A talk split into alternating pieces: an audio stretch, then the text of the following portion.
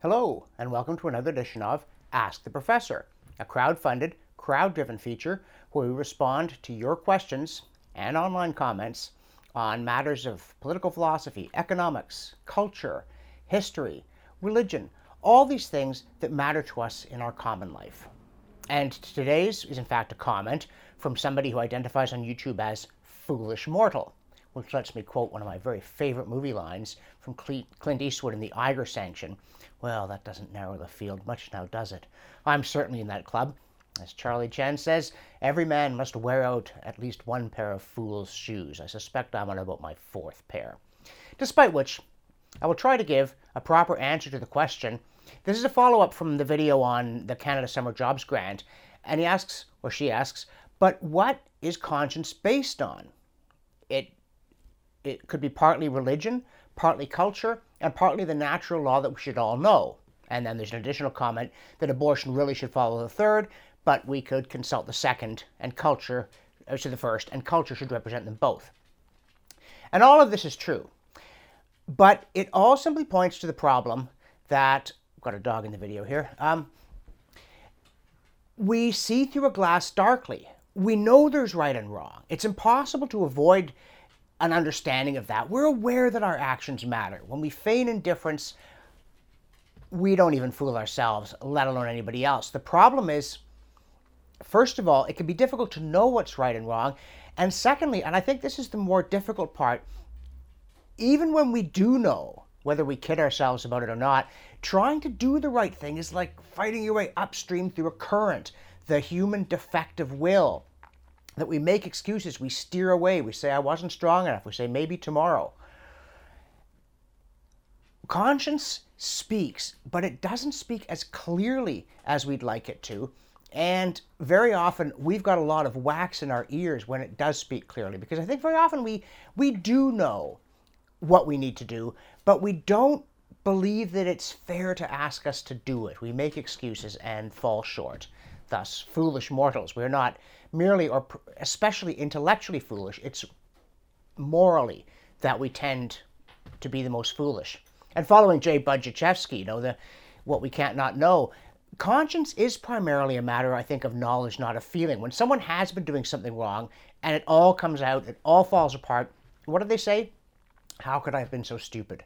Not meaning how could I have thought I wouldn't get caught, but when the depth of their wrongdoing is revealed to them, they feel that they have been stupid, that they have missed an idea, not a sentiment. But this brings me back to the natural law. The idea that, yeah, fundamentally, right and wrong, knowledge of right and wrong is knowledge. It's about truth. It's about knowing that something is right or knowing that something is wrong and then what do we do about it? It's not feeling good about it or feeling bad about it, it's knowing. And this to me is straight natural law, the, as St. Paul said, the law written on the human heart. But one of the reasons that we have religion and one of the reasons that we have culture is that although it is written clearly, we can't read it clearly. And so we try to figure out what does it mean? How does it apply in various ways in various situations, given the circumstances, given the complexities of life. All of that being said, though, where does conscience come from? Well, it depends. If you believe in natural law but not in a lawgiver, it's a bit of a mystery. There sits the law, and you know you have to obey it, but you don't know why there's a law. That's one of the things that enabled me eventually to become Christian, is to say, a friend of mine used to repeatedly ask me, How can there be a law without a lawgiver? And finally, his argument carried the day. Of course, there was a lot more to it, but that was part of it.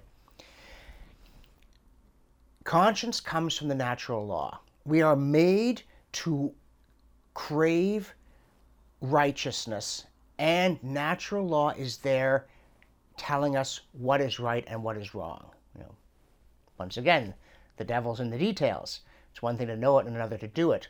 But conscience is based upon natural law, and natural law, in my view, is based upon a God who is omniscient, omnipotent, and merciful. He will forgive if we ask, but we do need to ask and we need to mean it.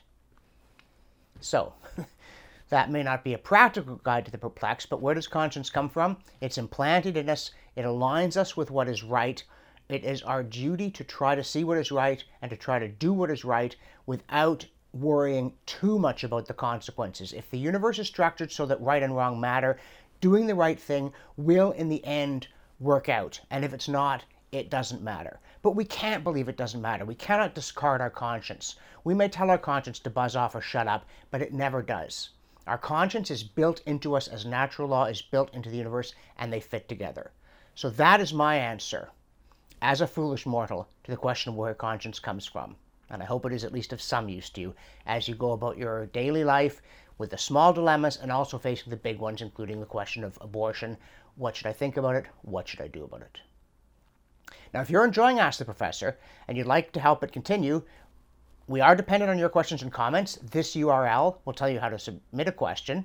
We're also dependent upon your financial contributions to pay the rent, keep the lights on, buy the camera equipment, pay for the groceries, all that sort of stuff. So, if you're not already a backer, click here. It'll take you to the place on my website where you can make a one time or monthly pledge to support Ask the Professor and all my other work. Thanks for watching, and we'll see you next time.